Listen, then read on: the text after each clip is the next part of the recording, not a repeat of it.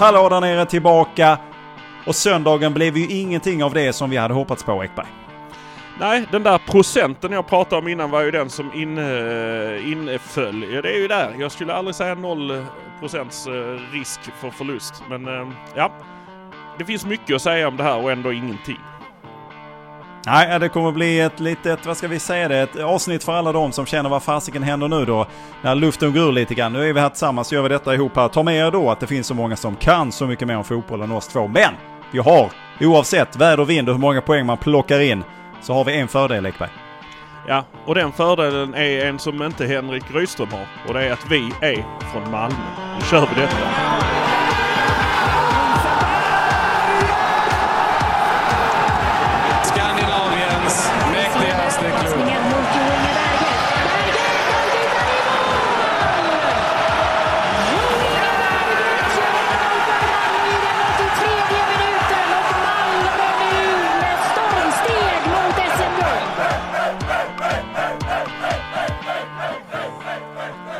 Sätter kniven i tränaren direkt här Ekberg. Icke nådig. Jag förväntar mig en svada av Guds nåde för det vi såg igår mot Mjällby.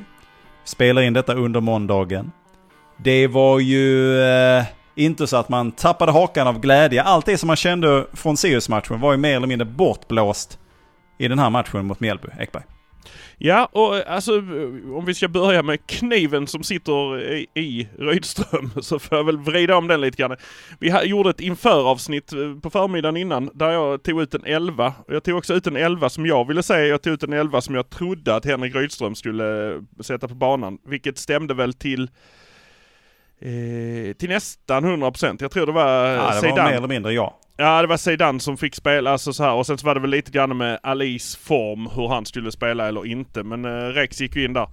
Eh, det var, eh, jag vet inte om det var fegt eller om det bara är hans stora akilleshäl att han inte vill förändra för mycket i laget. Eller om han eh, underskattar det här motståndet och sparar på spelarna till den här Stockholmsturnén som ska vara nu med två matcher. För att det där var inte bästa elvan han satte på plan från början. Och det såg man direkt. Sa jag inte också att han kommer antagligen sätta in Martin Olsson som mittback? Eh, eh, alltså jag vill inte säga, alltså jag har ingenting emot Martin Olsson eh, överhuvudtaget. Jag tycker han är väldigt, väldigt bra. Men han är 1,40 lång jämfört med Mjällbyspelarna. Det går inte. Alltså, det fanns ingen ordentlig huvudspelare mer än Isak framme vid, och han är ju inte där bak liksom. Alla visste det. Alla visste det och de, de pratade om det också efter matchen. Martin Olsson sa det. Eh, Ponne sa det. Eh, Isak sa det. Vi vet ju om hur de gör mål. Det är fasta situationer och det är inlägg och så kommer det där. Och det lyckas de inte med. Jag ska säga Dalin, jag har sett målen här i efterhand och han skulle kunna agerat betydligt bättre. Jag tror faktiskt Ismael Diawara hade varit bättre i de lägena där. Eh, han är snabbare i den reaktionen än vad, eh, än vad Johan är. Tyvärr. Men eh, så att jag ser detta här. Mm, det, var, det var många felbeslut. Att han har Lewicki liksom. Knatte-Lewicki. Han är inte så mycket bättre än Siby. Siby hade behövts i, i den, i den liksom eh, backlinjen eller vad man ska säga. I den defensiven som vi hade där. Jag, jag kan, det är dåligt coachat. Det är dåligt eh, och jag vet inte varför det blir så. Jag vet inte om han tog en chans att nej men det här ska gå likadant som mot Sirius. Det kommer gå bra. Eller om han... Eh, att det bara är att han är fast i att det är svårt att ändra invanda mönster. Jag hoppas, det kommer ju, bli, det kommer ju med all sannolikhet vara en annan startelva mot eh, Djurgården. 100% annan startelva. Nej, inte 100% men det är 100% att det blir en annan startelva. Ja, du fattar. Ja, nej, men det får, vi, det får vi väl ändå hoppas. Det är ju vad- precis du har varit inne på det nu. Det är ju delat ansvar i detta. Dels är det lagupptagningen som man nu såklart är lätt i efterhand att sätta frågetecken runt den. Men du och jag diskuterade inför också att Martin Olsson, är det det bästa alternativet man har? Pontus Jansson på bänken. Jag förstår att han inte är redo för 90 minuter. Jag fattar det och jag förstår att han har haft få träningar med laget jämfört med många, många andra. Men, och han har, kommer från en skada och så vidare och så vidare. Men precis som du är inne på, det finns väl kanske saker då viss attribut som Pontus Jansson kanske har då, som Martin Olsson inte har. Det är inte hans, det är inte hans ordinarie plats heller. Han är ju på kanterna och ränner i backlinjen för det mesta. Medan Pontus Jansson är i alla fall sedan x antal år tillbaka mittback. Han har varit anfallare en gång i tiden, men han har ju också hittat sin väg framåt längst bak i ledet där. Och jag bara tänker att de första 45 kanske hade gjort, då kanske läget hade sett helt annorlunda ut. Det är inte säkert, men ska ju komma ihåg också att det var ju när, när Mjällby också hade chansen, då, då tog de den ju. Det är ju eh, ganska härliga anfall som de får till när de sätter, sätter eh, båda målen. Och sen har de ett eh, ribbskott också i första. Men det är ju i båda fallen då det blir mål så känns det som att backlinjen är, det är de som, de som orsakar haveriet. Och det ja, tycker det, jag är lite märkligt. Ja men det är ju så, de är ju inte där för att kunna ta bort det. Ceesay hamnar hamnar fel mot, uh, han är väl ingen huvudspelare heller Ceesay, så att han hamnar ju fel där ute på, uh, på första målet. Uh, och sen så det andra målet är ju, det är bara strul inne i backlinjen som gör att den kommer fram och så gör de målet. Eh, och målen kommer ju som de säger, det är ju också riktiga skit, eh, alltså två minuter in och en minut innan halvtidspausen. Hade de haft, hade de lyckats hålla 1-0 bara så hade de vänt i andra, det, definitivt. Men uh, och, och mycket man kanske inte tänker på, men när du sätter Martin Olsson och Moisander. Många ifrågasatte varför spelar man bara på vänsterkanten? Varför försökte man bara spela på vänsterkanten? Det var nog ingenting man hade en tanke på att man skulle göra, men man hamnar där eftersom Mjällby lätt kunde trycka över två vänsterfotade innerbackar ut på den kanten så att de var tvungna att lägga upp bollen åt det hållet hela tiden, hela tiden. Och sen var det bara att gå ut och stänga ner. Och eh, Rex i all ära, men han är inte Tali. Eh, så han rycker liksom inte sönder backarna där direkt. Så, eh, men, men det är ju inte, det är ju inte den biten egentligen där man förlorar. Det visst, det är två dåliga där och det var dåligt val av backar tycker jag. Men där är någonting i inställningen. Där är ju inte en enda spelare som är godkänd.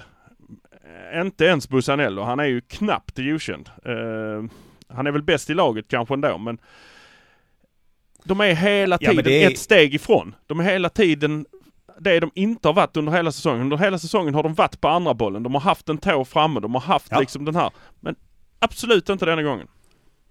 Det här är ju en stor sak som vi måste ta upp där. Det är ju Rydström inne på i i sitt eftersnack också där i andra intervjuer som vi hörde kan ni höra om ni är Patreons för Hallå där nere så får ni en massa extra material. Då får ni bland annat mixzone efter hemmamatcherna.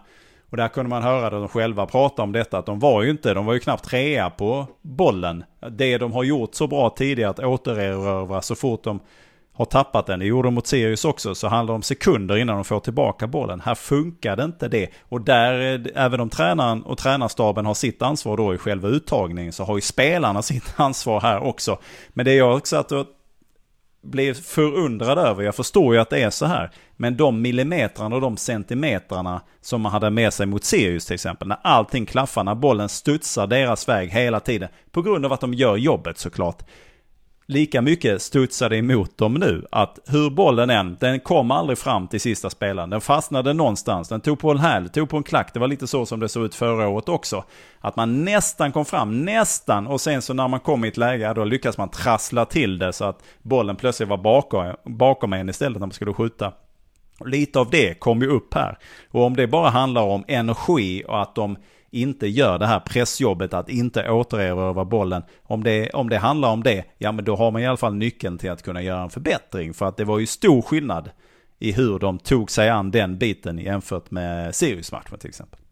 Ja men det är ju som eh, Ole Törner, det var det första han sa till mig eh, när vi kom ner i pressrummet efter matchen så sa han Ja även eh, dåliga besked är ju besked man kan lära sig någonting av. Och det, det är väl det de får lära sig av detta här nu. Att att man måste vara. Tittar man här liksom, allting ser ju ganska hyfsat ut i statistiken där man, eh, man ligger på 21 skott eh, mot mål, 13 utanför. Det måste, de, det måste de bli bättre på när de kommer till ett skottläge. De måste träffa innanför ramen. Precis, och det är ju framförallt, det lyfts ju över. Zeidan hade något skott, alltså de sköt ju på så det stod härliga till. Men de hamnar ju alltid utanför. Det är väl en sak, får de på mål, får de i en ribba eller i en stolpe eller någonting så att det kan bli någon form av retur i alla fall. Så det finns det en möjlighet på en andra, andra boll för Tellin. Och vi ska prata om Tellin också, så var vi ju eh, hyllar vi honom väldigt mycket inför här för att han är just det han kan göra på små, små ytor. Men inte ens när han får chansen. Nu blev det avblåst för offside, men det var det icke och det blev avblåst efter att situationen har spelat ut sig. Till och med när han får bollen i det läget så får han ändå inte till den. Nanasi hade ett liknande läge i första halvlek när han skjuter också mer eller mindre rakt på målvakten. Gör målvakten en bra räddning också. Men det var precis det här att det gick liksom inte. Det studsade inte Malmös väg i en, i en Sirius-match eller i en Hammarby-match som vi har sett tidigare under våren. Ja, då hade bollen på något sätt landat hos en Malmö-spelare igen och så hade den kunnat lägga in den. Men här var det precis tvärt emot. Och det får man också credda Mjällby för. De har ju knappt gjort några mål och nu gör de två stycken här då. Men det är ju också som vi har sagt tidigare och det är ju så lätt att Malmö kan bli lite väl framtungt. Och när det då uppstår de här situationerna, såg det väldigt många gånger i eh, förra säsongen när de situationerna uppstår. Och då går det fort och har de bara lite, lite kyla då så blir det mål. Vi hade tur i Kalmar-matchen där, för det var precis det som hände i slutet av den när vi hade 1-0 på den här straffen då som var så omdiskuterad om det verkligen var straff. Så får de ett läge i slutet där, men då är ju Kalmar sällan lite för oskärpt och inte tillräckligt bra. De visar ju sin form i, mot Elfsborg också, så det är ju inte, det är kanske inte det toppgänget som man trodde. Men, och där, då, då missade ju han och satte den långt utanför. Men där hade det ju kunnat bli stökigt. Och det är precis den faran som man lever i hela tiden när den här, de här relationerna på planet, planen inte riktigt är där de ska. Ja men så är det ju. Och vi, vi hade ju läge för 3-0 också med Mo som kom fri. Där han missar liksom. Där, där nog hela stadion tänkte nu sätter han den. För han rundar ja. ju Dalin. Ja, ja, ja. Men eh, Ja, det, det, fick ju han frågan om också, deras tränare. Hur kände du där när han... Ja, jag tänkte nog som alla andra att den sitter där. Han, han sätter ju den 99 mm. gånger av 100 gör han. han är, det är ju en måltjuv. Eh, det är bara helt otroligt att han inte sätter den. Det, så att... Ja, och jag pratade ju med Nanasi efter matchen också, tyvärr inte på, på band, men eh, vi pratade om, jag sa du gjorde i alla fall ett mål. Och här kommer liksom en jävligt viktig skillnad mot förra året. För att det är jättelätt nu att börja snacka, åh nu är vi 2022 igen, bla bla bla bla bla bla. Men den viktiga skillnaden här är att han är riktigt sur. Och när jag säger, ja du gjorde i alla fall ett mål. Förra året hade han sagt, ja men vi har bra grejer och vi, vi jobbar på det, vi kom bara inte till chanserna. I, nu, igår så sa han, ja vad fan spelar det för roll? Det kom helt för sent och helt det är ju inte något att glädjas åt. Alltså, det är ju ingenting jag blir glad för. Det, det här var skit. Vi måste göra något, vi måste göra andra saker och göra bättre saker. Det här funkar inte. Så att, och det var ju liksom, Pontus Jansson fick ju inte så mycket frågor om det här utan han var ju mer eh, hur var det att börja och spela och bla bla bla bla bla. Men eh, Isak Kiese var inne på det, Martin Olsson var inne på det, vi måste göra saker bättre. Det är klart vi inte är glada nu utan vi måste göra bättre. Så lät det inte förra året. Förra året lät det, efter varje match så var det ändå, men vi gör saker bra. Det här kommer lossna, det kommer bli bra, bla, nej, nej, nej. Men i år, mm. i år är det liksom en bitter, en, en, en, en liksom någon form av aggressivitet irritet, kanske fel ord, men någonstans ett jävla anamma istället på de här ja, spelarna som kommer ut. Irritation och frustration över att det inte funkar såklart. Men det är också intressant att det kan skilja så. Nu förstår jag att det var olika spelare på planen här och nej, ingen, väldigt få kom upp i någon form av nivå här. Och därför tänkte väl jag när man gick till halvtid att nu kommer det hända någonting redan i paus här. Så jag var ändå någorlunda besviken när ingenting hade hänt. Nej, alltså det, det var, jag tror nog alla var beredda på att nu kommer, kommer i alla fall Ali in eh, och, eh, och, och kanske Jörgensen eh, till att börja med. Kanske man plockar in Pontus Jansson nu så han får en halvlek. Alltså, det, det var nog folk ganska så, så övertygade om att det skulle hända. Jag blev både förvånad och besviken när jag ser att samma gäng springer in på planen. Så ja, visst. Visst, och det säger han ju efteråt att det är ju hans eh, sätt att leda laget att eh, de får liksom ha en chans att fixa till det där. Eh, och få några minuter till i andra halvlek. Men eh, nej, det, det, funkar ju liksom inte heller. Så att jag tror han skulle, och, men jag tror också, och det får, det får man väl säga att vi får peka på att det är 80% Rydströms fel detta. Det är också spelarnas fel. De tar inte kampen. De tar inte, eh, tar inte det hela vägen och de har inte kanske, de som var på plan från början har inte den förmågan kanske som de borde. Och det, men man kan säga det och så kan, kommer de ta det åt sig. Det är det som är skillnaden. Alltså det är inte, det jag kände här var att detta var Jon Dahl Tomasson mot Varberg när liksom, det hade gått jättebra och han ligger under med 2-0 och gör inga byten. Han byter in en spelare eller något sånt här. Det är liksom helt bananas. Det, den känslan fick jag där när det inte byttes i halvtid. Eh, däremot så skulle det ju rinna av JDT som vatten på en gås om man skulle säga att han gjorde fel. Men jag tror Rydström tar åt sig av det här. Jag tror han tar till sig av det och jag tror både Theodor och eh, nya Falken eh, kommer liksom hjälpa honom att vara hans bästa jag. Så att jag tror det kommer liksom en, eh, en ehm, jag tror det kommer en stor förändring till Djurgårdsmatchen. De kommer gå igenom här efter idag. Eh, det sa Nanasi också när jag pratade med honom. Mot Djurgården nu, vad händer? Ja men vi kommer... Jag frågar oss, är det här bara att liksom ta den här skrynkla ihop den, kasta i papperskorgen och så gå vidare. Eh, nej men vi kommer nog, vi kommer nog ta en rejäl omgång om denna matchen imorgon. Och sen går vi vidare efter det. Uh, för då vet vi vad det är vi behöver göra. Vi kommer, vi kommer titta på denna om och om igen uh, och se vad det var vi gjorde fel. Mm. Ja, det, det, får vi verkligen hoppas. Men jag, jag dröjer mig ändå kvar. Vi, vi, ska prata, vi måste prata fasta situationer också där. Nu hörde jag en intervju här med Pontus Jansson som säger att han har fått med sig Brentfords eh, fasta situationer bok hem, eller hörnboken. Om inte annat. Men alltså, Malmö har 11 hörnor. Den som är närmast att göra någonting med någon av de hörnorna det är ju Levicki. Kortast på plan men, men, men, men, men ändå, den är, den är en bit ut. Men det här, det här är helt galet att om man då pratar om att en tredjedel av alla mål i, i, under en fotbollssäsong kommer på fasta situationer, då räknar man väl in frisparkar i det också. Men den utveckling som Malmö har på hörnor, med tanke på hur många man har, är ju lika med noll. Det är ju en aktie som man hade sålt för länge sedan. Det är ju Fermenta som eh, Malmö är i eh, hörnväg alltså. Upp som en sol, ner som en ris, risig pannkaka. Nej men alltså det, det, är ju, det är ju löjligt och det är ju inte, man kan ju säga, ja men mycket långa spelare i motståndarnas backlinje. Ja, men vi har ju inte den kortaste, vi har inte den kortaste spelartruppen och i så fall får man också ifrågasätta varför har vi det då? Om, om, om vi nu behöver hörnor, om vi nu ska ha hörnor som ett vapen. Annars kan vi väl skita i det då och säga att ja, men vi tar inte hörnor, det är bättre vi kör inspark på den istället. Ja eller så kan man börja slå bara korta hörnor och börja spela runt igen som man gör alltid mm. annars. Uh, men alltså, ja, det, det, är ju, jag vet inte vad det är som är problemet. Uh, det känns inte heller som det är någon given hörnläggare. Jag tycker det skiftas hela tiden.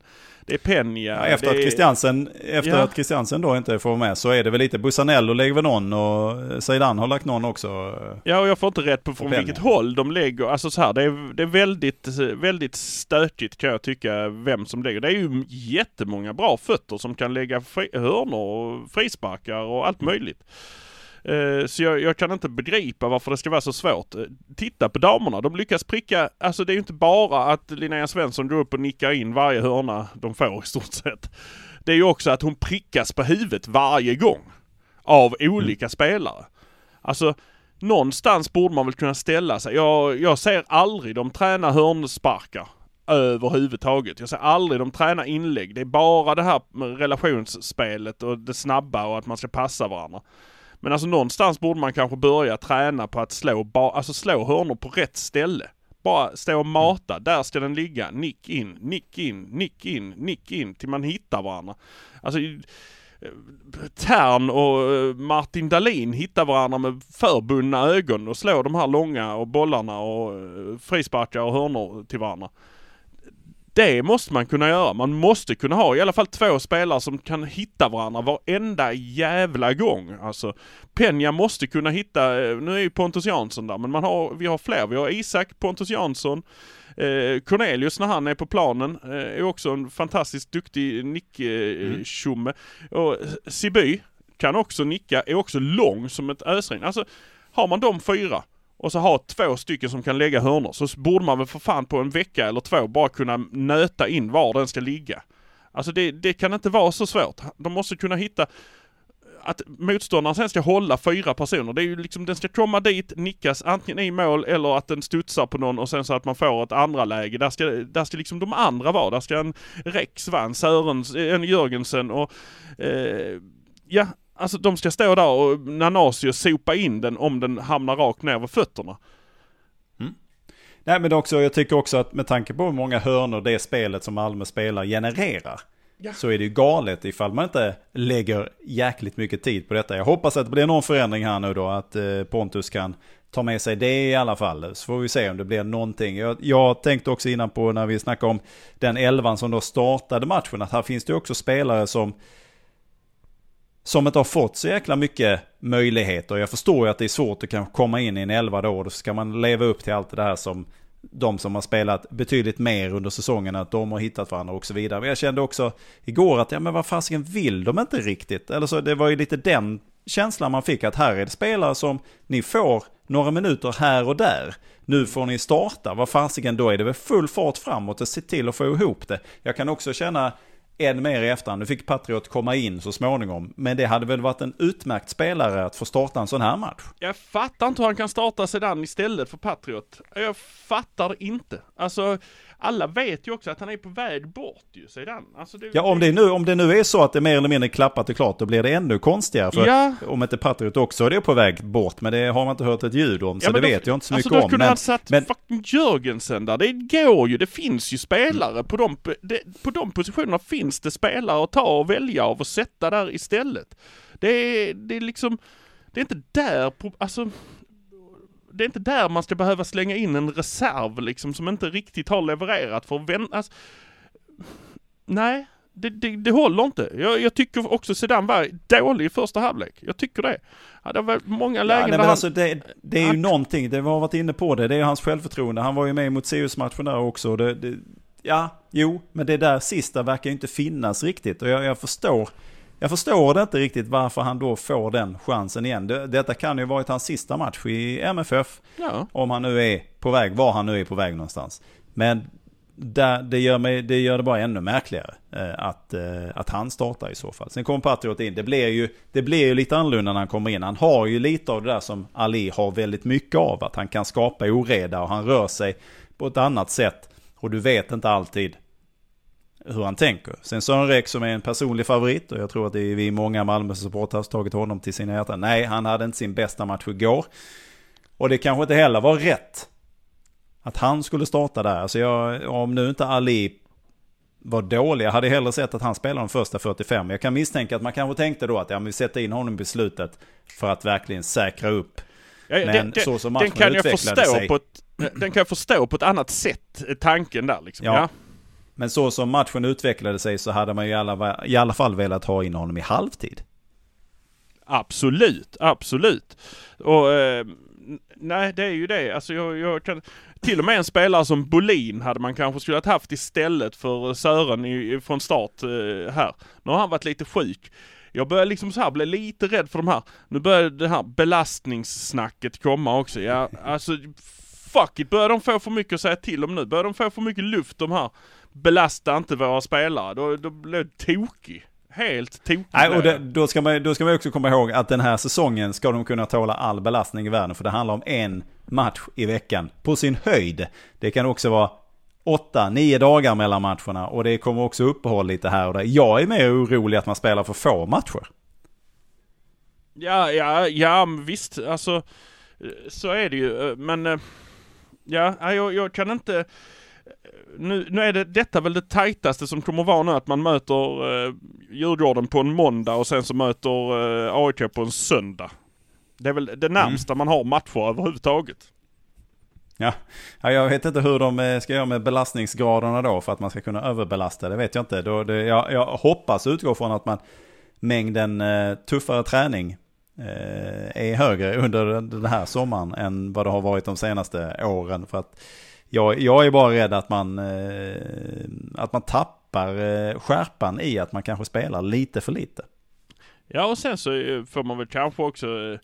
Allting kan ju hända, men vi har i alla fall två spelare som får utgå på grund av att på grund av skador under träningen. Alltså, och då är det ju liksom sparkar på fötterna och benen som, som, Mm som händer. Eh, ja, det är övertaggat kanske men eh, mm, både, både, vad heter han, Nielsen och eh, Gudjonsen har, ju- var ju borta på grund av att de blev skadade på träning. Eh, och jag vet ju Penja satt ju hårt åt Rosengren också, han klarar sig men eh, ja. Eh, ja, jag, jag vet inte. Det är ju, men man ska, inte, man ska inte heller måla fan på väggen liksom efter detta här. Det, det är ju inte denna matchen som är problemet. Problemet är om de skulle gå på samma jävla sätt nästa match. Då är det ju ett systemfel. Ja, men, absolut, men problemet uppstår nu att nu är ju pressen på. Nu, nu finns det inte utrymme för så jäkla mycket fler poängtapp. Vi behöver de här tre poängen för att kunna tappa poäng i Stockholm. Nu kan vi inte tappa poäng i Stockholm också, för då börjar bli stökigt. Elfsborg kan vi prata om, de kommer gå på pumpen någon gång. De går inte rent eh, resten av eh, säsongen. För det var ju folk som började, åh nu är guldet kört, nu kommer Elfsborg ta det. Ja, ja, lugna er Ja, lite. nu är det ju också så har det sett här. ut tidigare också. Vi har fortfarande allt i egna händer. Ja, ja, ja. Alltså, så är det. Det är, det är liksom ing, inget snack om saken. Det är bara att göra sitt jobb och vinna matcherna så har vi det. det vi ska möta där Elfsborg hemma också så att, well. Ja men precis.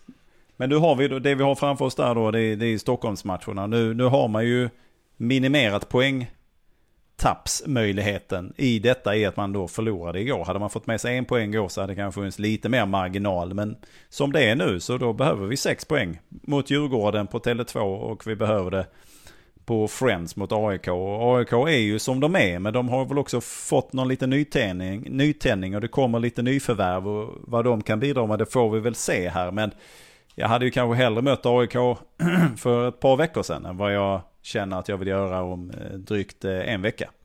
Så, eller två. Eh, så att det, vi får väl se hur detta är, men framförallt Djurgårdsmatchen blir ju väldigt, väldigt viktig. Och att de visar upp det de har visat upp i andra matcher. Nu hade vi också den här, i den här matchen var det också att nu gjorde de mål ganska tidigt och det, där har ju Malmö ofta den här säsongen kunnat svara väldigt fort. Det såg vi inte heller så mycket av igår. Sen måste vi väl bara benämna då, det blev ju en del byten till slut där, bland annat då så kom då Pontus Jansson in och det var väl allt annat eh, än den comeback som man hade önskat. Ja, självklart. Han, eh, han gjorde ju sin hundrade allsvenska match i och med den här Något matchen. du plockade upp. Ja, plockade jag upp. Det, det får jag ändå ha, tycker jag. Eh, någonstans. Eh, han skrattade gott när jag sa det. Ja, ja, det var någon som sa det till mig att det var så. Ja, det var, kunde ju varit bättre, men visst. Eh, men jag tycker han skötte sig... Eh, fy fan vad stor han är, för det första. Alltså, när han stod och skulle byta in, även innan Otto ställde sig bredvid honom. Så tänker man, vilken jävla jättemänniska. Alltså han är, han är liksom jämnstor. Han är inte bara lång och gänglig utan han är liksom stor. Eh, det där är ju det där är gött att se i backlinjen och han är ju nära att göra mål också. Eh, faktiskt. Nästan närmst förutom eh, Nanasi som gjorde mål. Men, eh, och hade den gått in, mm, då hade det varit en annan eh, match eh, skulle man kunna säga. Så att, nej, det där kommer att bli skitbra och han kommer att fixa det. Och jag, alltså, det där, det, det där kommer att bli bra. Han har eh, stabilitet och han eh, en helt annan blick för det än vissa andra kändes det som när han sprang där ute. Det kändes inte som han sprang randomly var som helst utan han var där han skulle vara. Och stötte upp i rätt läge liksom och så. Ja, men jag hoppas bara att man kan konservera det som man fått med sig från Premier League. Att han kan ta med sig det i energi och i tempo och så vidare. Det är klart man anpassar sig till sin omgivning. Men att han, kan han, både på träning och på match såklart, kan han bara höja intensiteten lite, lite grann så är det ju guld värt för eh, Malmö. Så att det, det hoppas jag verkligen. Vi måste nämna Jörgensen också som jag tyckte gjorde bra ifrån sig och som jag, när jag satt och tittade på honom då i andra halvlek, vad fan startar vi inte honom för? ja, verkligen. Ja men alltså Verkligen, han visade, han var, han var lite överallt där framme också. Jag vet inte hur, riktigt vad hans roll var eftersom Patriot gick in på den här högersidan så att han gick in som någon extra, jag vet inte, anfallare bakom Thelin på något sätt. Eh, Men jag tyckte också han skötte sig väldigt bra, var framme och, var, och störde och var och fixa och dona och hämta bollen och bröt och ja, jag tyckte han eh, godkänt. Även Otto Rosengren som kom in eh, gjorde bra ifrån sig men jag förstår att det där var en tuff match för honom att komma in i. Man ligger under mot sitt gamla lag och eh, det där var inte det lättaste. Jag tror han får lätt, betydligt lättare om han får starta i nästa match eller på något sätt. Och det har det ju varit indikationer på att han och Peña har spelat ihop rätt mycket på, eh, på träningarna. Så att det, jag tror nog det här, han skulle kunna ha startat eh, idag. Eller igår. Men, eh, och då Ja, ja, det är i söndags helt enkelt. Ja precis. Beroende på när man lyssnar detta. Ja, det lite, var det jag fastnade på. Var är jag någonstans? Vilken dag är jag på? Uh, nej men han skulle kunna startat. Vi... Men de hade en diskussion, det säger han. Att vi hade en diskussion innan och uh, vi såg det som bäst att jag inte skulle starta. Jag tror inte han var riktigt ja. mentalt redo för att ta det. Och då är det... Ja, men jag, och det, det, det, kan jag köpa. Jörgensen hade jag nog helst velat se från start uppenbart. Om han nu har sett ut så här på träning. Vet inte jag. Han kanske har gått och dratt benen efter sig. Det vet inte jag. Men så, så, med den energin som han tillför i det läget också, komma in då, ny klubb, nya omgivningar, ligger under med 2-0 mot ett lag som man förväntas ändå slå, även om Mjällby har haft för vana att kunna spela oavgjort och vinna mot MFF eh, lite då och då. Så kommer han in med den energin och den eh, attityden. Det säger så oerhört mycket och han eh, känns ju härifrån, här får jag kanske äta upp om ett och ett halvt år, känns ju som att han kan bli en viktig kugge nu här i eh, på mittfältet, eh, framförallt under hösten, men sen kanske också då kommande säsong. Så det tycker jag, eh, ja, det bådade gott i alla fall. Ja. Sen kan jag förstå att man, man väljer att ställa, ställa Otto, att han får komma in eh, lite mot slutet istället. Vi ska också prata om Noah Eile som då, ja, den 15 juli, om inte jag har läst fel, så går hans kontrakt med Mjällby ut. Vi hörde ju i din, eh, i din inspelning från presskonferensen där, att eh, tränaren från Mjällby gärna vill ha honom kvar hela hösten. Och när man hörde på Henrik Rydström så lät det inte som, en, som, som att Noah Eile skulle få sekunden av speltid i MFF om han kommer tillbaka. Nej, Eh, visst, han gjorde en bra match igår, eh, men han fick också enkelt, eh, det var enkelt för honom att göra en bra match eh, faktiskt. Eh, eftersom Malmö inte kom upp överhuvudtaget i standard. Så att det ska man inte dra för stora växlar på. Men nej, han kommer nog inte tillbaka. Vi har ju ändå en uppsättning med Nielsen, Jansson, Cornelius eh, och fler. Kotto och alltså vi har en mittbacks. De kommer ju vara friska alldeles strax, hela det gänget. Så att det finns ingen nytta med det. Det jag skulle kunna tänka mig är ju bara att ta hem honom och sätta honom på bänken för att ge igen. att, ja, nej men, nej men han stod i vägen igår. Lite, han stod i vägen i första ja, halvlek. Ja, han stod i vägen. Hade han inte stått där så hade vi kanske blivit 2-2 till slut. Det hade vi ändå inte varit nöjda med. Men ja, jag kan bara, jag kan tycka det är lite tråkigt om vi ska släppa honom. Ja, det finns andra som bedömer hans potential betydligt bättre än vad jag gör. Men jag eh, kan fundera ibland ifall man inte ska ha honom hemma så att han ändå får lära sig av bättre spelare. Jag vet inte om det kan gagna. Nu får han ju spela regelbundet. Och han får också spela en viss typ av spel som inte är så Malmö FF-skt. Men jag vet inte om det kan gagna honom på något sätt att vara med under hösten i truppen. Och eh, eventuellt kanske då ifall det uppstår situationer kan hoppa in lite grann. Men att han varje dag får träna med spelare som generellt sett, även om nu Mjällby vann igår, så, så är MFF-spelarna bättre totalt sett. Ja, och det är ju nu bara upp till honom själv egentligen att göra den bedömningen. Eh, jag förstår att Mjällby vill ha kvar honom. Jag förstår att Malmö kommer aldrig lova någonting. Eh, Eh, det kan vi också Nej. komma in på strax här. Eh, men... Men... Nej, ja. Jag, jag, vet faktiskt inte. Han får väl lånas ut ett halvår till. Man kanske inte ska släppa honom för det kan ju bli en Arnel-utveckling på honom där det helt plötsligt liksom mm. lossnar. Det var ju så. Han var ju utlånad också. Uh, i, han var i Danmark väl och kom tillbaka och sen så kom den här utvecklingen som vi väntar sig. För att när jag tittade på honom igår så är han ju också en sån där, en väldigt stor jävel. Han är ju lång. Ja, ja. Det ser ut som han hade blivit lite kralligare nästan under det här uh, halvåret här som han har varit iväg. Jag vet inte men uh, det är någonting där, sillar som han har käkat väl. Men så att, nej, eh, också något med att han hade en annan frisyr så att han såg lite tuffare ut på något sätt. Det var lite mer Pike från, eh, eh, liksom så här, rakat håret, eh, lite army style. Eh, ja men mm. det, det, det, gjorde någonting, att han inte såg så valpig ut. Han såg mer liksom ut som att han var farlig mittback eller back. Så nej och, men och så, även om, mm, så jag skulle väl kunna ta hem honom. Ja, för jag tänker även om läget är som det är just nu på back, mittbacksfronten, nu är det lite skador så, men när alla kommer tillbaka, så är det ändå några spelare som vi kanske inte räknar med finns kvar i truppen när den här säsongen är över. Så att, att släppa honom tycker inte jag är ett alternativ, utan då får man ju faktiskt låna ut honom en runda till då. Ifall det nu skulle vara så. Jag eh, kanske ser vissa fördelar med att han finns i truppen och får vara med. Och, Ja, jag, kan, jag kan nog se fördelen med att han får spela i ett, eh, i ett sånt eh, gäng som kommer behöva försvara, försvara, försvara, försvara. Det, jag tror det bygger upp honom Mm. också på något sätt.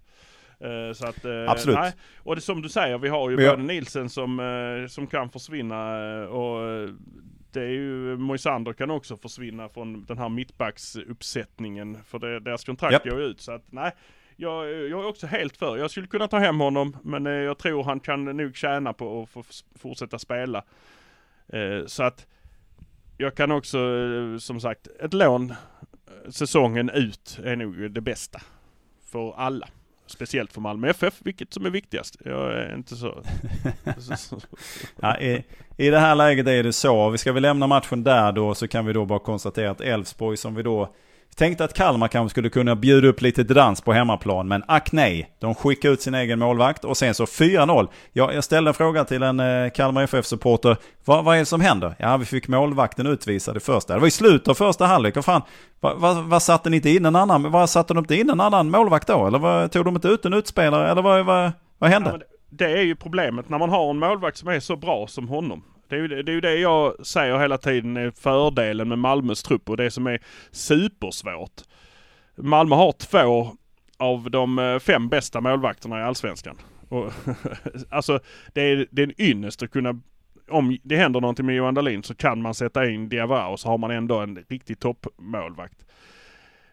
Där är ju liksom ingenting bakom honom i Kalmar. Han är ju allsvenskans, uh, han var väl allsvenskans bästa målvakt förra året, uh, Ricardo Friedrich, uh, brassen. Men när han försvinner ut här så har de ju liksom, det är ju, de har ju aldrig någon annan de ställer på planen. De, tar, de har ju liksom inte, de har ju inte det. Så att det kommer in en liksom andra målvakt som är helt eh, okänd. Jag vet inte ens en gång vad han heter. Som du säger, hade ni ingen annan målvakt? Nej, det, för ingen vet att det finns en andra målvakt i det här laget. Typ. För att han är så jävla given, eh, Friedrich. Så att, eh, och då när de väl får in 1-0 där och det blir en alltså ja, det är inte mycket att göra åt Elfsborg då. Då gör de ju sitt, då spelar de ju sitt jävla eh, cyniska spel.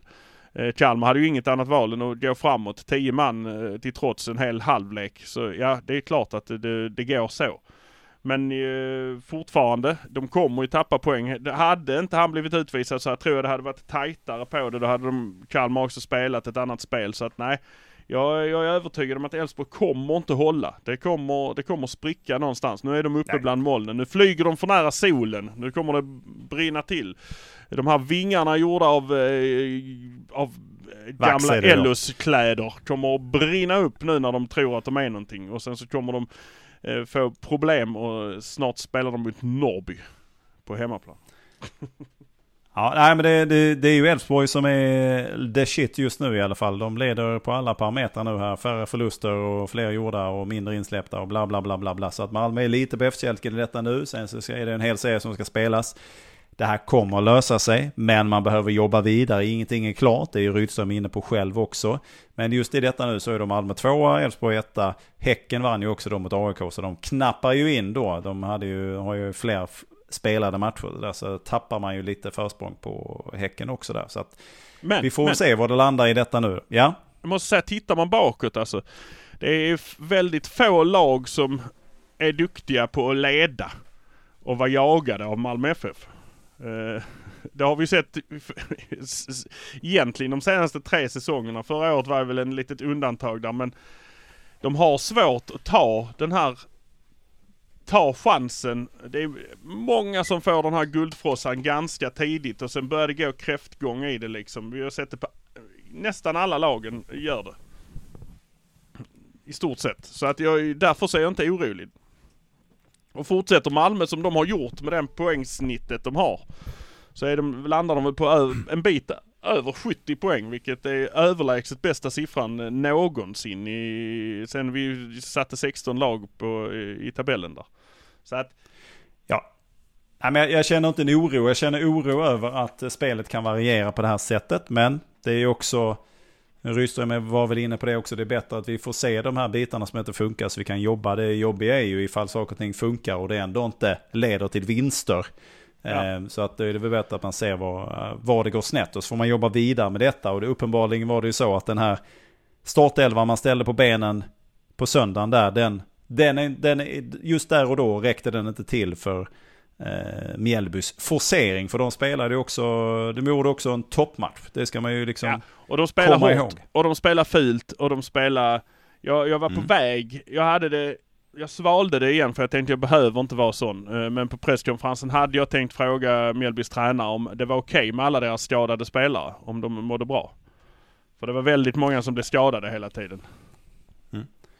Nej, men det, det, och det tycker jag är en legitim fråga. Jag satt själv och tänkte på den. Att fan, hade jag suttit där nu så hade jag... Vi bara kolla hur det är med dem, för det såg ju väldigt allvarligt ut ute på banan. Liksom. Hur är det med alla spelarna? Ja, Och det, ja, jag tycker, var- Ta med dig den till nästa gång Ekberg, när du upplever detta. Så ställ den, bara du ställ den med din vänligaste röst. Du kommer undan med det, för du har ett sånt härligt och fryntligt och glatt ut, upp, eh, uppsyn och utseende. Jag kommer inte undan, jag ser så sur och eh, vresig ut att jag kommer inte undan med sånt. Men du, med din ljuva stämma, du kommer undan med det. Så jag tycker verkligen du ska ta till dig och ställa den frågan då. Men, eh, och vi ska väl också, den här offsiden, jag förstår, jag kan förstå någonstans att man blåser av för offside där. För att Tellin, nu pratar jag om Tellins möjlighet som han ändå missar sen. Mm. Men för det, han blir så extremt ensam och det är sånt extremt avstånd. Så jag kan förstå att man som linje då, ho, nej, vad hände här? Ho, ho, ho. Och så Han blåser man måste av. varit och offside liksom. Men, mm. Men det var det ju uppenbarligen inte. Det var ganska tydligt då när man såg. Nu kunde jag se det på reprisen och så vidare. Men ibland, och jag vet att det är flera som har börjat, jag läste väl, var AK-backen eh, Milos där som eh, började undra ifall domarna gör misstag med flit för att man, det ska öka acceptansen för VAR. Ja men Och det, det är jag ju helt såna- övertygad om. Det, lite sånt har börjat bubbla i mitt huvud också. Framförallt då eftersom vi har då en Reinfeldt som...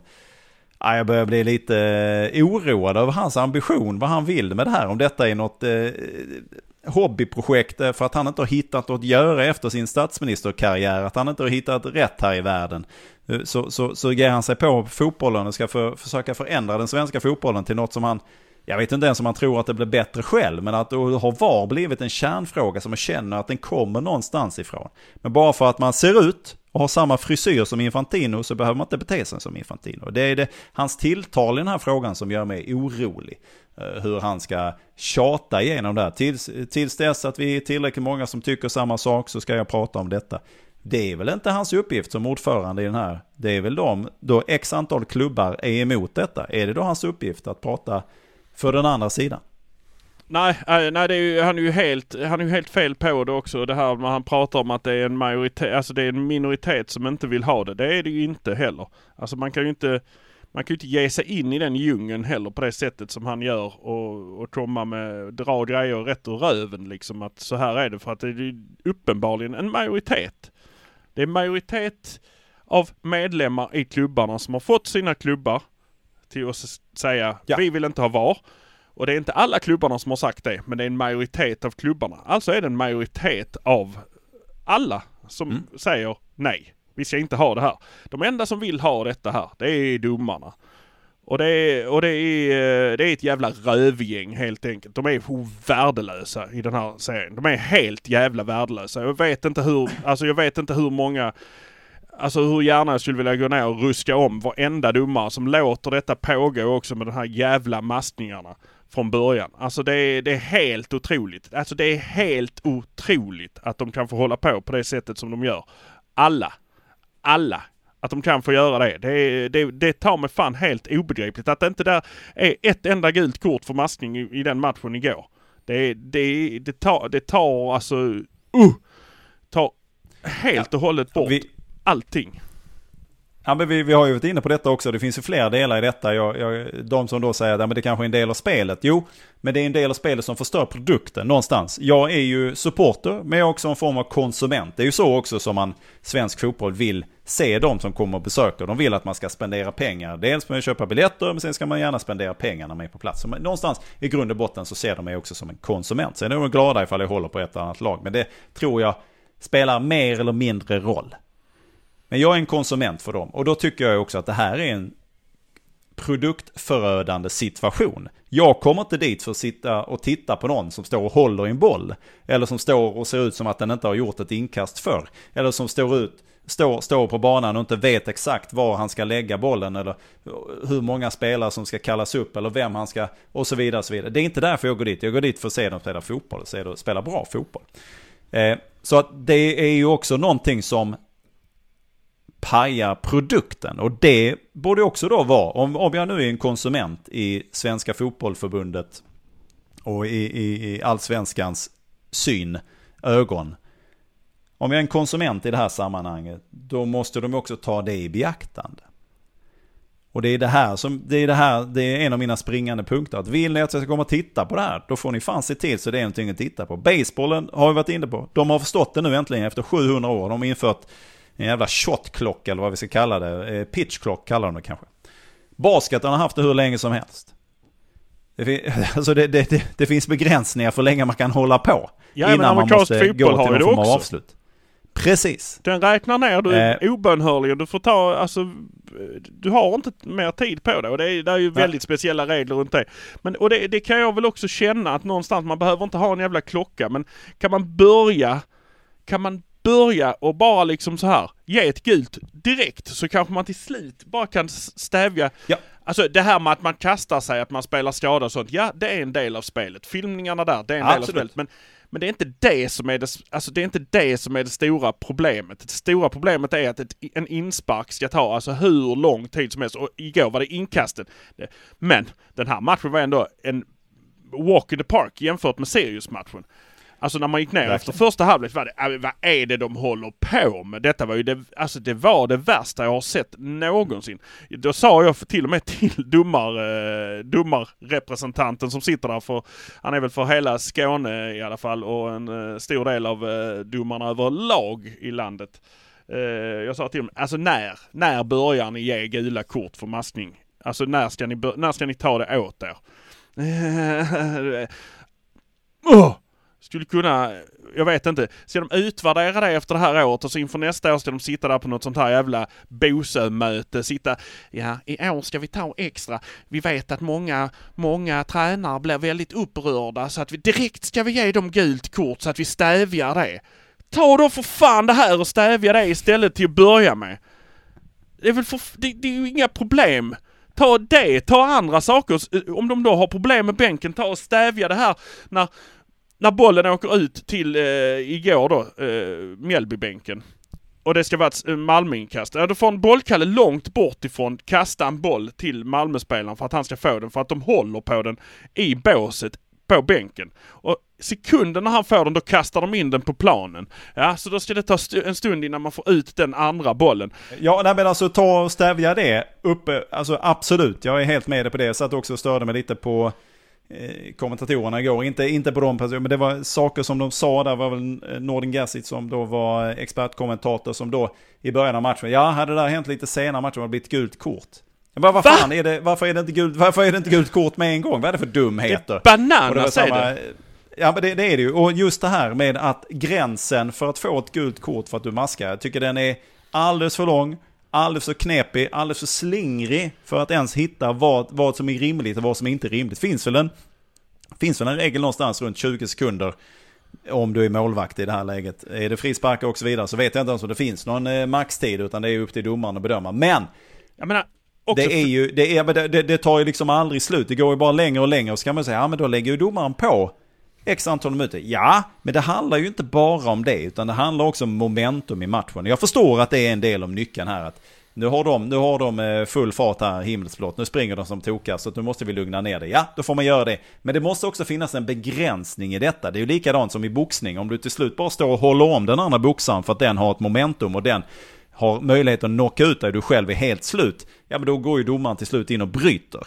Det är samma uppgift här. Och det kan jag inte riktigt förstå. Det är, något, det är något sånt här dubbelscenario för domarna. Att antingen, eh, ja men vi ska ju synas men inte riktigt finnas. Eller vi ska inte synas men vi ska finnas.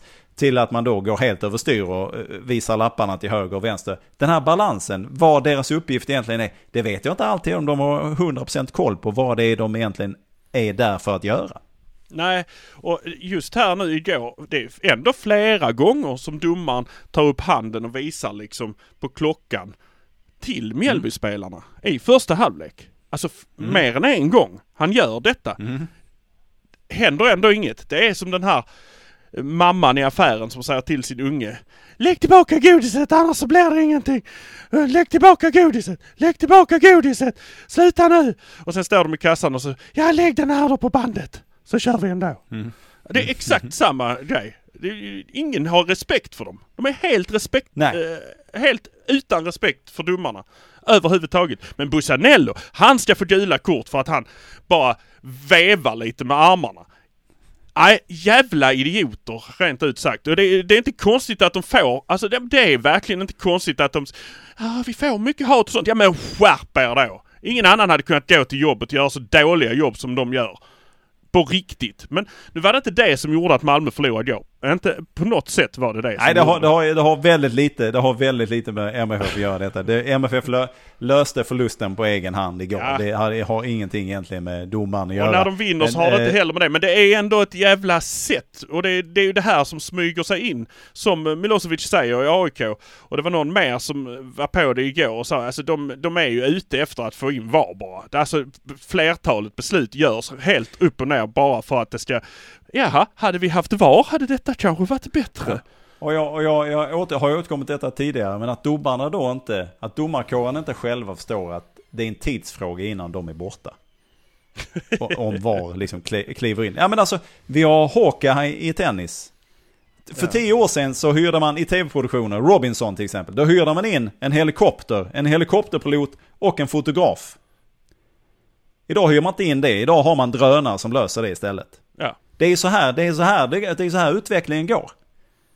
Det är ju så här, nu pratar man om AI-tränare kommer att finnas nu här. Det har redan börjat användas och det kommer att vara kanske AI, AI-generatorer som tränar eh, lag här framöver. Tro fasiken inte att utvecklingen kommer att stå still på domardelen i det här. Vi kommer ha robotar som springer upp och ner. De går upp och ner längs eh, långsidorna på eh, fotbollsplanen och som med millimeterprecision kan, ah, han är precis före, han är precis efter, hon är där, ha, hon är där och kan avgöra det på sekunder. Eller på, på mikrodelar av sekunder. Sen kommer vi kanske då ha en mänsklig huvuddomare ute på plan. Det kommer säkert att dröja.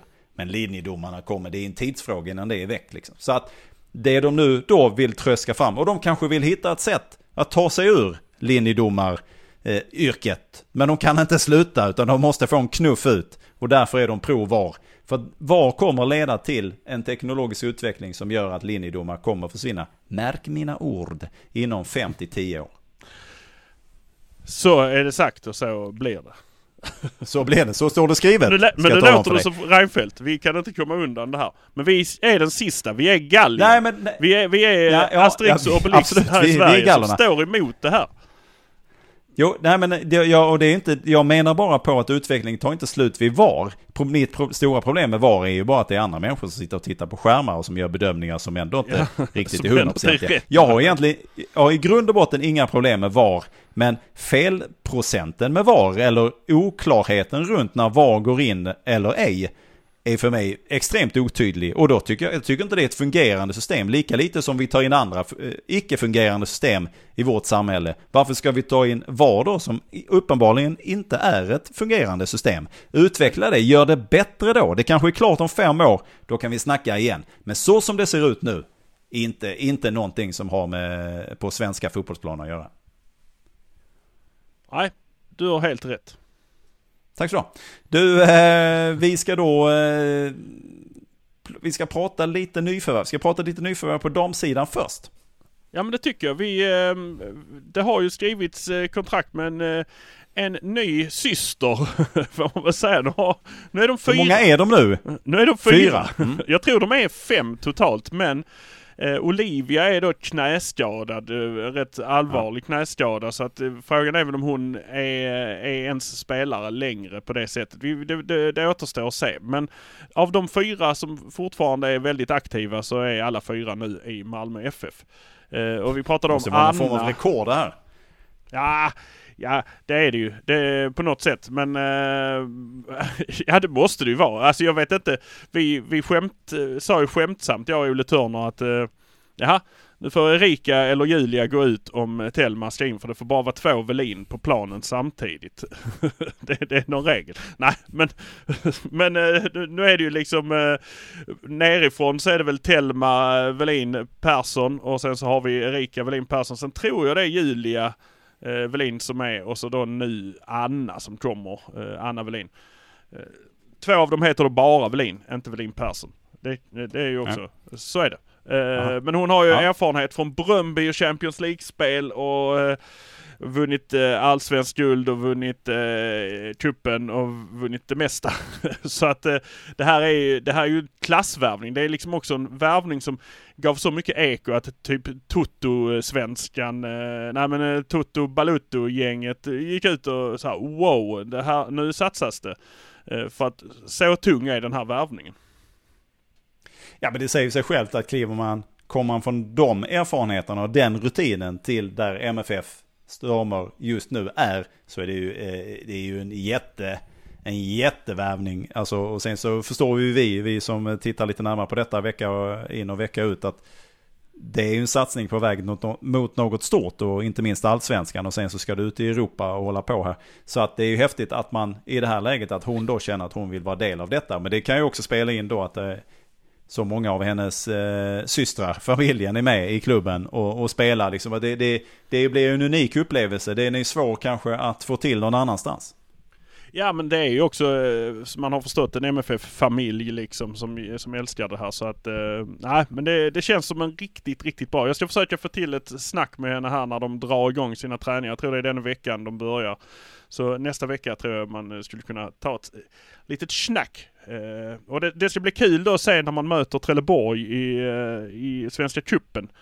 Eh, vad det här är. Det, det blir liksom en, en rejäl värdemätare. Trelleborgs FF ångar på i elitettan och ligger väl trea eller tvåa kanske till och med. Eh, så att om man har slått dem två gånger på försäsongen men det kommer liksom ändå bli en värdemätare. Vi trodde ju värdemätaren skulle vara här nu denna säsongen men det, det har ju visat sig att de springer ju förbi den här serien också. Så, eh, så då, får vi, då får vi ta de små halmstrån. Det, det blir liksom som Rosengård var förra året, en värdemätare mot var man står. Vilket föll ut väldigt väl egentligen eh, sett till eh, vad man har gjort i år sen. Så att det blir intressant att se den och se om hon är med där. Men Daniel Andersson lovar ju, det fanns ju olika vägar att gå. Erfarenhet eller uh, ungdom. och eh, nu blev det erfarenhet de tog. Ja, vi var inne på vad Pontus Jansson kan bidra med. Där han kommer ifrån nu med Premier League-erfarenhet och så vidare så är det ju inget snack om vad Anna då kan bidra med i eh, den här sammansättningen med den erfarenhet som hon har komma då till när man inte riktigt är på den översta svenska hyllan riktigt där. Så det, det finns ju massor att hämta av detta såklart. Och jag kan ju säga, vi hade ett, en liten diskussion eh, bland presspacket. Jag ska inte säga vilka som var inblandade men eh, kons, alltså, den sammantagna uppfattningen där är att om fem år så eh, är, får nog Rosengård lägga ner sin verksamhet om de, om de fortsätter med de ögonbindlarna de har och, och mata på. Det är liksom eh, de ser inte den här förändringen som många andra ser och vad som händer. Så att eh, det är lite tråkigt det för det skulle, det skulle vara ja, kul att ha dem, eh, ha den... Eh, ja men det... Den rivaliteten har vi ju pratat ja. om. Det är precis det man behöver. Allsvenskan behöver ju det och framförallt Skånelagen behöver ju detta för att man mm. ska kunna ha ännu mera liv i damallsvenskan. Så det är precis det här man behöver. Så att jag, jag hoppas verkligen inte att den farhågan stämmer och faller in utan att eh, de hittar en väg fram i detta också. Sen, så, sen är det klart att det, det blir ju tuffare att hitta talangerna i takt med att Malmö FF då kliver igenom systemen. Och då är det plötsligt två lag som ska konkurrera om samma talangpool så att säga. Sen har vi varit inne på att allsvenskan är ju inte det har inte den status som den hade för 5-6 år sedan eller 10 år sedan. Nej. Utan det, det, har ju skett en förändring. Och då är det klart att då, är det, då måste man kanske jaga lite mer inåt än utåt. Och då är det två klubbar som plötsligt gör upp om samma spelare. Så det blir ju intressant att se. Så jag hoppas verkligen inte det stämmer. För det, man behöver båda här i detta. Mm. Eh, ska vi gå över på här sidan då så är, är det inga nya värvningar så. Men det ryktas ju fortfarande då om Ghoddos. Va, vad säger vi Ekberg? Nej men tydligen så ska han enligt någon källa här då ha varit i Malmö och pratat med dem och eh, begärt eller krävt, jag vet inte hur man ska säga, men han har haft som, eh, som en önskeställning i sitt kontraktssnack att han ska vara garanterad en startplats. Uh, och Henrik Rydström säger absolut inte, säger han. Uh, nej. Bra. Så, så, så jobbar vi inte här utan alla förtjänar sin plats i startelvan beroende på liksom så här och det är jag som tar ut den och det finns inga garantier för någon. Vilket vi också kanske, alltså, detta här kanske var ett spel i det, denna matchen som vi nu såg att ingen av nyförvärven gick in från början. Det, det kanske var en... Och då är det ännu dummare om det ska vara så. Men Får jag bara flika in att mm. Saman Ghoddos då kommer till Malmö FF. Han har, han har lirat Premier League. Han har inte spelat särskilt mycket. Så är det. Han har haft det tufft. Och det är ingen lätt liga. Och det är, det är få som tar plats i de lagen där. Han, och, han har fått kämpa och han har fått en del eh, chanser och sådär. Men eh, Pontus Jansson eh, hyllar ju honom och skickar honom till skyarna. Att han levererar på träningar och så vidare och så vidare. Och så vidare. Absolut. Men att man kommer i en förhandling i en allsvensk klubb med det önskemålet. Vad säger det om eh, den egna alltså inställningen till vem man, alltså vad har man för självförtroende då? Kommer du få Premier League, även om du då har spelat, om du kommer därifrån och känner att du måste få en sån klausul inskriven i ditt kontrakt för att du ska känna dig trygg och säker. Ska du spela i den klubben? Alltså jag, jag, jag, jag hänger inte med. Jag tycker det är superkonstigt. Ja, han, han borde ju, alltså... Eh Ja, sen, jag kan förstå att man tar, man tar rövaren. Jag drog en... I, I, I pulled absolut, absolut. Som eh, Johan Glans säger. Eh, jag drog en rövare. Ja, så kan det vara. Alltså att han eh, chansar där för att få det. Men eh, som du säger. Han får, ju, han får i så fall veta att han är så bra. När tränaren säger att du får ju prestera på träning. Ja men då måste han ju ha det självförtroendet. Ja det är klart jag kommer gå in och prestera på träning. Du kommer inte kunna låta bli att sätta mig i startelvan. Det är ju, det, är ju det man vill Det höra. måste ju vara inställningen. ja. Så ska han då ska han gå och såsa på träningarna och sen då ändå bli uttagen. Nej, det, det är all heder och jag, jag hade blivit förvånad ifall Henrik Rydström hade sagt något annat. Men jag, all heder åt det beslutet för att vi står inte faller. Ett SM-guld kan vi vinna med eller utan Saman. Så är det. Ja men absolut. Men sen, däremot, i Europa kanske det hade kunnat göra skillnad. Bara den här, bara det här eh, att, han har, att det här har sagts, att det har kommit ut har ju gjort, eh, gjort det här till en vinnande situation oavsett hur det går. Kommer Samagodos så Absolut. har han ju valt att eh, liksom ingå i kollektivet och följa de reglerna. Vi ser de här reglerna som Martin Olsson fick inte spela för att han var sen med de här reglerna som de hade satt upp i laget. Fine. Alltså, och det har, det har säkerligen gjort något med den här sammanhållningen också. Att man är ett lag och man står för varandra och man, eh, alla har chansen och alla kan ta den. Kommer han då, då har han ju rättat in sig i det ledet redan då och då är det ju en vinnande situation. Kommer han inte så är det ju en vinnande situation för hela laget ändå att vi har en tränare som står upp för oss att det här är våra regler, mm. det här är detta som gäller. Vi böjer oss inte för och då får de sticka liksom, hur bra de än är. Det, det här, jag skulle vilja ha detta om en Cristiano Ronaldo sa exakt samma sak. Mm. finns ju inte en klubb i Sverige som inte skulle säga det är klart du har, du har en startplats direkt. Att höra Rydström säga... Ny nej. Magic Johnson i Sundsvall. Ja, ja men alltså e exakt. Eh, Pippen som också var här någonstans för att spela eh, på något sätt. Alltså... Nej. Eh, alla gör det. Alltså... Då vill jag höra den också. Jag kan inte tänka mig att om en spelare av den kalibern som Ghoddos är hade liksom så här kommit till AIK eller Djurgården. De hade böjt sig direkt de hade böjt sig som en pensionär efter en femöring. Direkt. Det hade gått så snabbt trots att de har ont i ryggen. Så att eh, starkt av Rydström att stå emot den. Ja, nej, men och också herregud, hade, han hade ju inte kunnat fortsätta egentligen. Ifall han gått emot den, den principen, om de nu har det inom laget, att det är så här vi jobbar och det är de här reglerna vi håller oss efter. Hade han gått emot den. För Saman Ghoddos som är en jätteduktig fotbollsspelare, missförstå mig inte, men det är ju inte det är ju inte den allsmäktige som kliver ner med fotbollsdojorna på sig. Så Men vi får se hur det landar där då. Eh, det är uppenbart så att det hade ju varit en spännande värvning. Eh, och eh, vi får se lite hur det här faller. Nu är ju fönstret öppet så att de har ju lite tid på sig och se om vi kan få ihop detta. Sen, ja, sen så ryktas det om någon fransk spelare också från andra ligan igen. Oh, Jean-Pierre Papin. Ja, det skulle kunna vara det. Nej, men jag kommer inte ihåg vad, vad, vad han heter. jag försökte hitta det här Nej. men och den är väldigt betydligt lösare rykten än vad det, än vad det är med, med Saman Ghoddos. Så att eh, det ska man kanske inte ta ta för, för hårt på men det, det finns ju det, det, det, finns ju liksom positioner där man kan behöva förstärka. Eh, nu heter han Musa Dumbia, en ytter det också. Så att jag vet inte, behöver man verkligen ha fler yttrar? Man kanske vill ha en högerback istället som kan täcka upp om Ceesay nu liksom inte håller den klassen han har gjort eh, och Tinnerholm inte riktigt kommer tillbaka i tid här.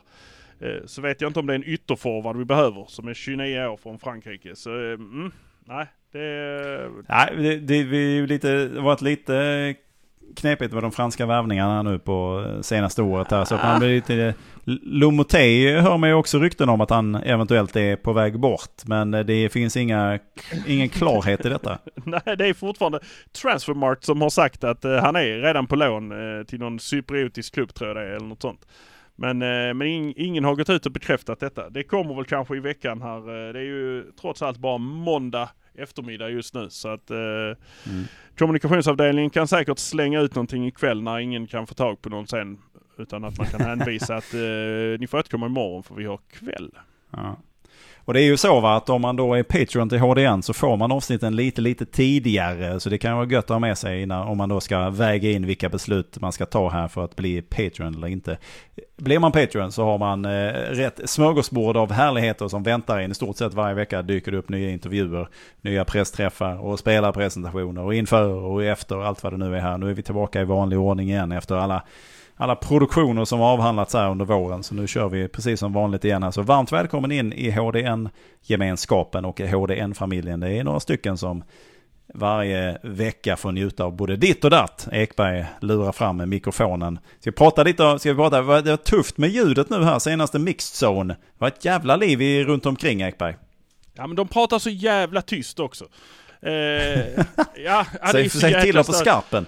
Ja, plus att det är ju, det, det, det var mycket folk som var på varenda spelare där. Det, ja, det lät ju så. Det lät ju som bara humlor som surrar runt allting. Ja, och det var mycket spelare ute. Så det var säkert en fyra, fem Mjällby-spelare ute som stod och liksom så här gafflade med en massa eh, Mjällby-supportrar och... Klart, det, klart de passar på de skulle inte med något tåg. De hade inga tider att passa. Det, var, det fanns möjligheter att snacka när de hade vunnit. Ja men absolut. Och sen, eh, sen har vi ju då eh, Martin Olsson som, som knappt eh, får ut ljud ur strupen när han pratar. Men han säger väldigt bra grejer. Men han...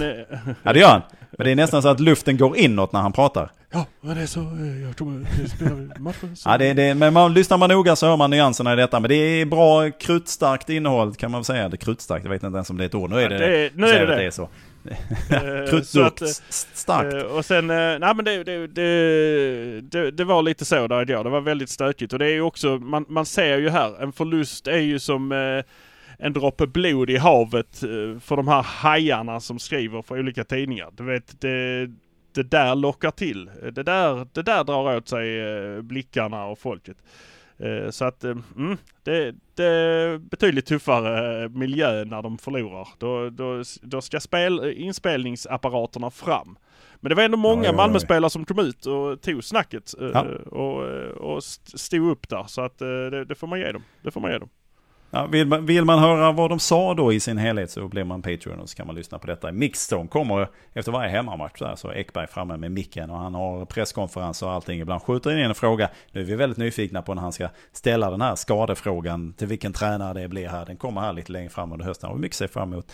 Du, vi ska väl ta och börja runda upp och runda av det här då. Vi ska väl göra det med att eh, utse någon form av ryggtavla. Om det finns en ryggtavla att utse behövs ju inte. Finns det inte så finns det inte. Uh... Ja men jag får väl, eh, jag tycker ändå att vi får eh, ge den ryggtavlan till... Eh,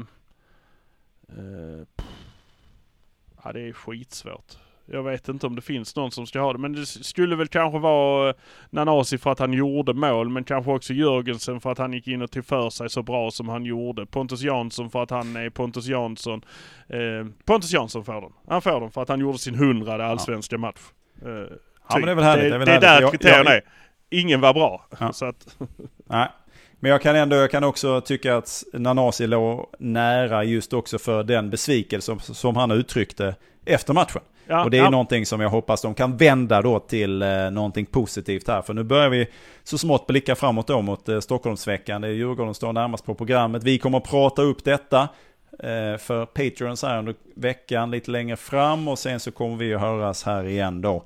Som vanligt när allting är över och förbi och vi tar sikte på nästa.